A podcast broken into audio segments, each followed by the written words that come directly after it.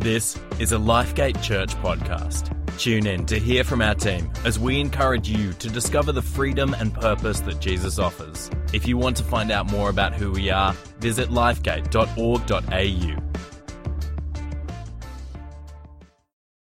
Thanks for joining us today. My name's Nathan. I'm the lead pastor of Lifegate Church. We're going to pray and then we're going to dive into the word. Let's pray. Father, we thank you that you are the God that speaks to us, who has spoken and continues to speak to us. And Father, as we come to your word now, Father, we ask that you speak and that we will grab your truth and apply it to our lives. Father, as I speak, help me to remember what I prepared and proclaim this message in the way you want me to. In Jesus' name, amen. Well, friends, it was on the 25th of May when George Floyd was tragically killed, which sparked mass protests. As I reflect and I look at the events, I just think they're just, it's just tragic. The way George Floyd was killed. And then the riots that happened after that were just awful. And then the fact that a people group would feel so oppressed that they felt they need to protest. They felt the need to protest. I mean, that is again just really, really sad. And as I look at those events in the US and as I look around the world, I ask myself this question Is unity really possible? Now, when I say unity, I'm not talking that everybody would speak the same, act the same, where people would lose their culture. No, that would be uniformity. When I say unity, I'm talking about regardless of people's background, regardless of their color, regardless of their race, that, that people would come together to help people be the best that they can be. And I think that is a great vision for society where our society's vision is to help every person in that society to be the best that they can be. And if they could do that, well, then I reckon we'd have unity. But I reckon unity is not possible if people are all about themselves. If people are about lifting themselves up, lifting themselves up at the extent of others. If people are deliberate to push others down in order for them to rise up if people are deliberate about being self centered and ignoring others, well, then I don't think unity is possible. But, but what if people were deliberate about helping every person be the best that they could be? What if people were deliberate about being loving and being caring and journeying, journeying with those who are struggling? Well, maybe then, maybe then there's a chance. You know, when, when, when we talk about this unity thing, we're not just talking about unity in the world. I want us to talk about unity in God's church. And when I say God's church, I'm not talking about the building, I'm talking about the people. That God's people would be unified, for that is God's desire. You know, God's church is full of people of all color, of all backgrounds, people of different education, people of different socio-economic um, backgrounds, people of all different types from all different places around the globe. God's church is full of them. And in one sense, we are united. Because if you're part of God's church, it means that you've accepted Jesus as your Savior and your Lord. And if you have accepted Him, you're a Christian. And then being a Christian means you're part of God's body. It means you're part of His church. So in one sense, we are united. But then God calls us to live united. And if, we, and if, and if we're going to live united, if we're going to be a community of believers that are united, it means that there is no place for power plays. There is no place for lifting up yourself and squashing down another. There's no place for that. There is a place for honoring.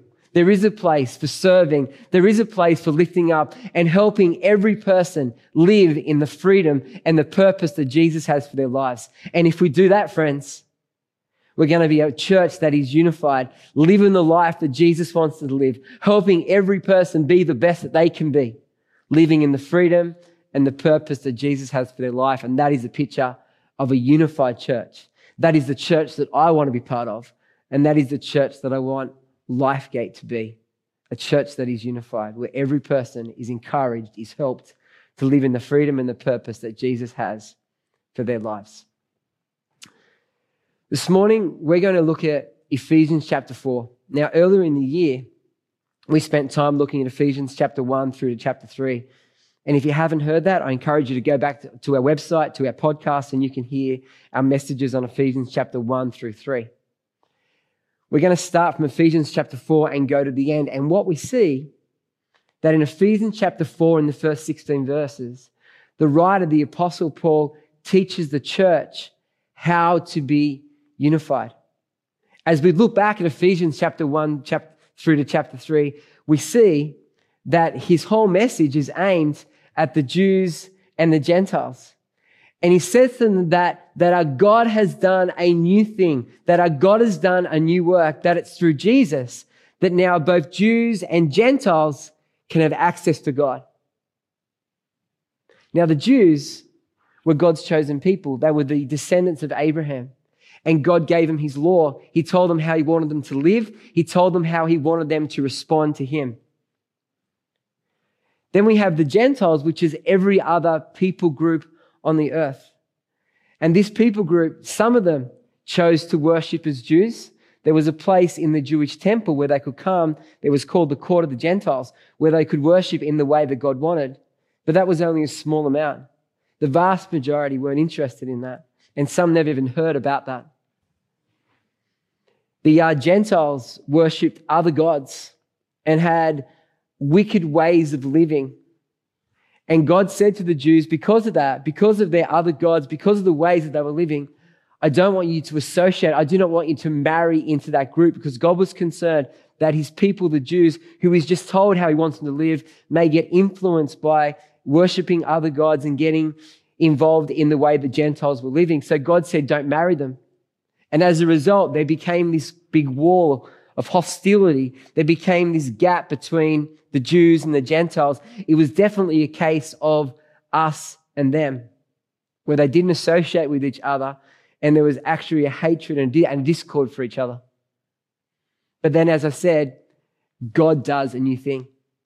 He sends his son Jesus to die on a cross to make a way for both the Jews and the Gentiles to come to faith, to come to saving faith, where they can have relationship with God and eternal life. It's as the Jews and the Gentiles, all the people groups on the planet, put their trust in Jesus. They then become a child of God. They become part of his body, the body of Christ. They become part of the church. It is a wonderful picture. And this is what we read in Ephesians chapter 2. It says in verse 13, But now in Christ Jesus, you who were once far away have been brought near by the blood of Christ. For he himself is our peace, who has made the two groups, the Jews and the Gentiles, one, and has destroyed the barrier, the dividing, the, the, the dividing wall of hostility. Now it's through Jesus that the Jews and the Gentiles can have relationship with God. As we go back to Ephesians chapter 1, verse 3, it talks about the spiritual blessings that the Jews and the Gentiles now have in Christ Jesus. It talks about their past. It talks about their present. It talks about the future. And then it talks about what it means for the Jews and Gentiles to be united in Christ. And then we hit verse four, which talks about how to live united. Now, this, this, this passage has got 16 verses in it and there's too much to cover in one message. So what I'm going to do, I'm going to bring the first six verses today and then the next 11 verses next week in the next part of this message. I want to break it up. I've just said to you that the uh, Jews and Gentiles are now united in Christ. That's those who have committed their life to Jesus. It wasn't all of them. It was only the ones who committed their life to Jesus. They are you're now united in Christ. And then Paul's, and then Paul tells them how to live united because there's a, there's a big difference between being united and living united. You know, in uh, July 2004, I walked down the aisle with my wife, Michelle, and, and we got married. And on that day, we made a covenant between, between us and God, between the people that were there. We, uh, we had a legal agreement with the government that we were married, that we had become unified. Unified. Two become one, we became one flesh, that we were unified. And then it's about living a life that is unified. And as a pastor, I've seen many marriages where people are unified under God, that they're married by law, but they live totally separate lives. And that's the difference between being unified and living unified. See, God just doesn't want us to be, be unified and live separate lives in marriage. He wants us to communicate and, and, and work out life together and make decisions together and get on the same path and live this life together. And that is about living unified. There's a big difference between being unified and living unified. And Paul says in Ephesians 1 to 3 that in Christ, the Jews and the Gentiles, those that have put their trust in him now are unified. And then Ephesians 4, these first 16 verses, of which we're going to look at six today, he says, now this is how I want you to live unified. And as he, as we look at this text, the first thing you're going to see as we read it in verse one, he tells them, he tells his readers to live a life worthy of the calling that they've received. The second thing he says, he gives them actions for unity. And the third thing, he tells them the things that unify them. As we read this text, look for these three things. So let's read it from Ephesians chapter 4, verse 1 through 6. This is what he says.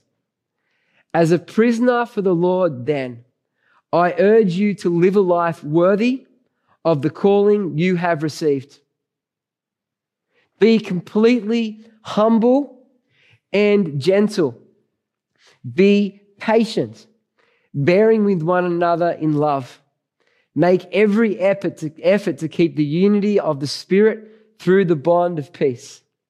And then in verse 4, there is one body and one Spirit, just as you were called to one hope when you were called, one Lord, one faith, one baptism, one God and Father of all, who is over all and through all and in all. Let's now go back to verse 1 and pull this text apart where Paul's first point is to live a life worthy of the calling we have received. Paul writes, as a prisoner for the Lord, he's writing from a prison, maybe Rome or Caesarea, he's writing from a prison. And he says the same thing back in chapter 3, verse 1. He says, I urge you, I beg you, I plead with you, people that are reading this letter, to live a life worthy of the calling you have received. Back on the 14th of June, 60 Minutes did a whole program on the Victorian Labor Party, and they alleged that there was some really dodgy things going on. There was branch stacking, there was inappropriate use of taxpayers' money. And they have recordings, allegedly, uh, recordings of this gentleman using inappropriate language about people within his own party. Well, the next day, the Victorian Premier stood up and said, He's now fired, he's now done. I, I want him out of the party.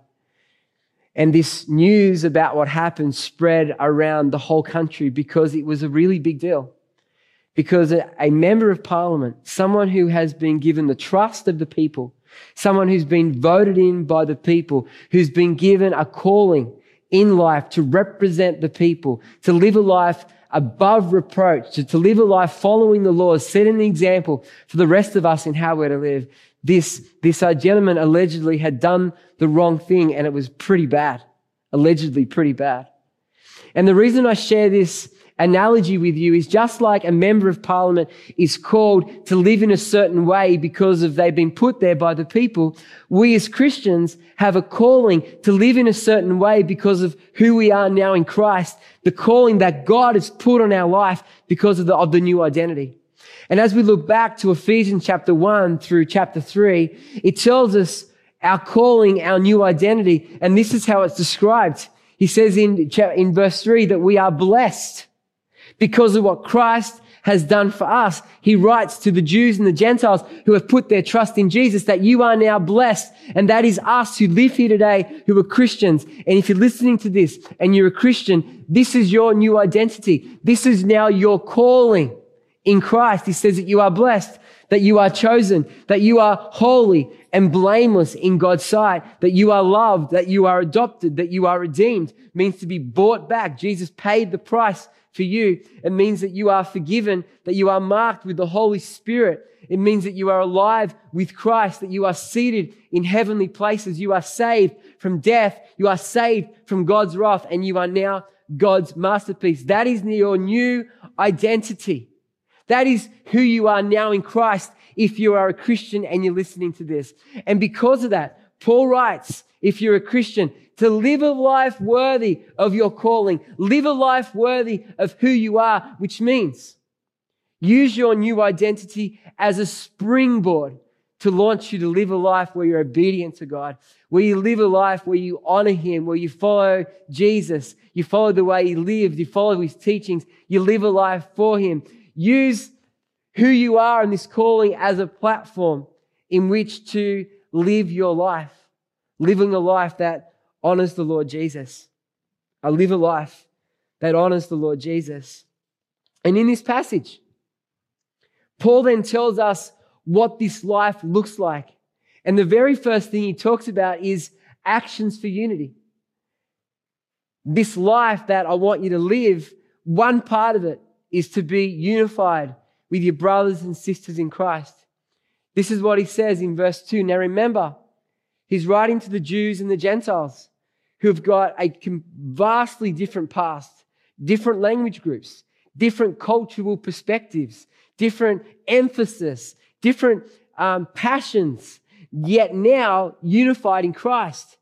And these people groups of different colors, of languages, of passions, of cultures, they're now called to live together and be together in God's community. And he says, This is how I want you to live. Verse 2, he says, Be completely humble.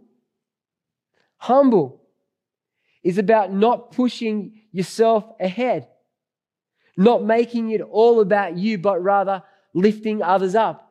He says, be gentle, be a calm and kind and safe person. The revised standard version of the Bible uses the word be meek. And meek simply means strength under control. And if you're gentle, you're not pushing others to be like you. You're not pushing others to think like you. You are loving people and gently encouraging people to live in the freedom and the purpose that Jesus has for their lives. He says, Be patient. I definitely need more of that. And then bearing with one another in love. Now, to bearing one another in love means to walk with someone who's having a difficult time, to go the journey with them when they're struggling, you know, I, wonder if you can think of someone like that. As I read this second verse, I'm reminded of, of, of, a, of a young guy I grew up with named Jason. I went to primary school with him and then he went to a selective school. And yet, through our high school years, we used to hang out together in the school holidays because he was just a really great guy. When I think about Jason, he was super smart, and yet he didn't tell me how smart he was and how much smarter than he was than me. He never yelled at me or abused, or abused me. He was gentle. He was patient with me. And, there, and, and he was also there for me when my other friends let me down, when my other friends hurt me. He's the one that made the phone call and made the contact. No wonder I wanted to hang out with Jason in the school holidays because of the person that he was. And as I read this text in verse 2, it also reminds me of what Jesus said about himself in Matthew chapter 11. Jesus says, Come to me, all you who are weary and burdened, and I will give you rest. And that reminds me of the, the verse where, where Paul writes, Bear with one another, go on the journey with people when they're struggling. And Jesus says he'll do that for us. He says, Take my yoke upon you and learn from me, for I am gentle. There it is. He says, I am humble in heart, and you will find rest for your souls. So my yoke is easy and my burden is light. Friends, if you're struggling, Jesus is a person that you can go to. He's gentle with you. He's kind with you. He wants to walk with you. I encourage you to go to him and he will help you in the journey. And going back to this text, the things that, um, going back to this text here in Ephesians chapter 4 in verse 3, Paul writes, make every effort to keep the unity of the Spirit through the bond of peace. Now, what does that mean? Well, firstly, we are unified as Christians because each one of us has the Holy Spirit in us. Earlier in chapter 1 of Ephesians, it says we're marked in Him with a seal, the promised Holy Spirit. So we all have the Spirit. But then we're all called to follow the leading of the Spirit, which is the teachings that Jesus gave us in the Bible and the promise of the Spirit, where we are called to follow His leading. And as we all do that, we'll be unified. And this idea of the bond of peace is the peace that God has given us through the Lord Jesus Christ. Friends, here are things that Paul wants us to focus on, things that are going to help us be unified. And then the final thing that we see here in this text is Paul writes about the things that unify us. He writes this. He says, There is one body. That is the church, the body of Christ, that every believer is a part of. There is one Spirit who is the Holy Spirit. Just as we were called to one hope, hope of eternity when we were called. There is one Lord, Jesus Christ. There is one Lord. There is one faith. Jesus says, I am the way, the truth, and the life. There is only one way to the Father, and it's through me. There is one faith in God. There is one baptism, baptism in immersion, where you go under and you come out like Christ, just as He died and was buried and came alive. So we in baptism. Our old life is gone, and, and, and we begin that new life. There is one God and Father of all. Now you got to notice what all is here. I don't believe Paul is saying all of creation, all of humanity, because the context is the people who are Jews and Gentiles who have come to faith in Christ. He's talking to them. He's talking about the church, that there is one God and Father over all the church, who is over all. He has authority over, who is working through them and is in, in. He's working through them and he's in them by his spirit. You know, there are so many things in a church community that can, that can divide us. But Paul talks about here the things that unify us, that, that, that, that hold us together. And it's so easy to get focused on the things that pull us apart, where Paul wants us to focus on the things that hold us together. And there are heaps of them there. Focus on the things that unify us. Don't focus on the things that divide us. You know, I started this message by asking the question Is unity really possible?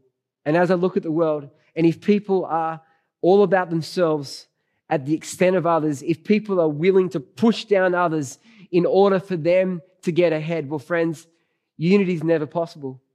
But if people are intentional about helping each person be their very best, well, maybe, maybe there is a way forward in the world. And how much more is, is unity important in God's church?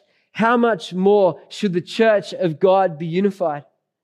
You know, in one sense, the church is unified because we are all in Jesus Christ. That every person who belongs to God's church, no matter their, their color, no matter their race, their background, their education, their financial situation, all of that doesn't matter because in Christ Jesus, we are one.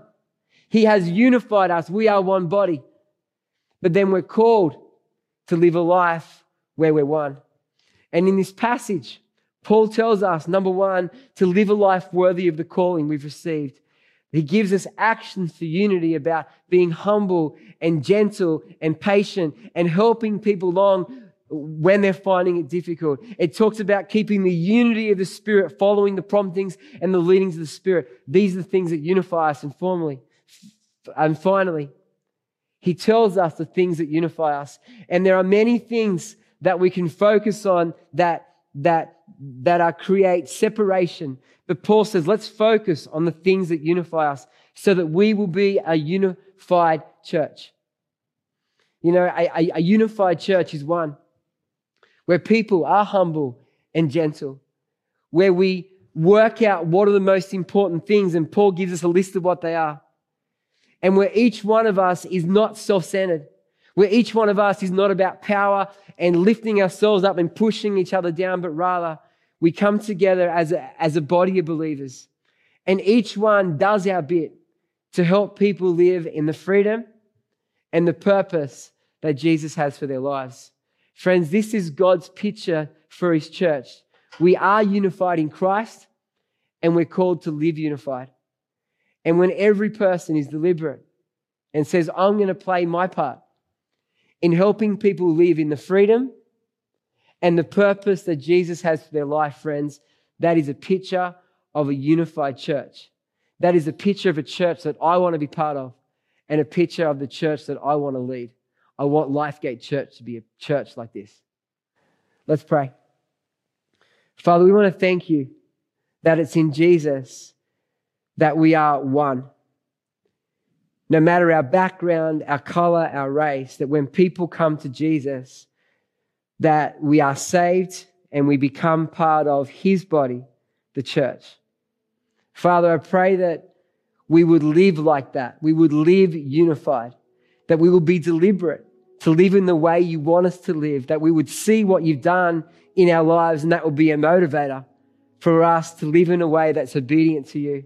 Father, that we would be people who are gentle, that we would be people who are humble, that we would be people that walk the journey with people and help them when they're struggling. God, that we would focus on the things that unify us and that each one of us will be deliberate in helping people live in the freedom and the purpose that Jesus has for their lives. In Jesus' name, amen. Hey, thanks for joining us. Encourage you to come back and hear the second part of Ephesians chapter 4 as we look more about how we can be a unified church.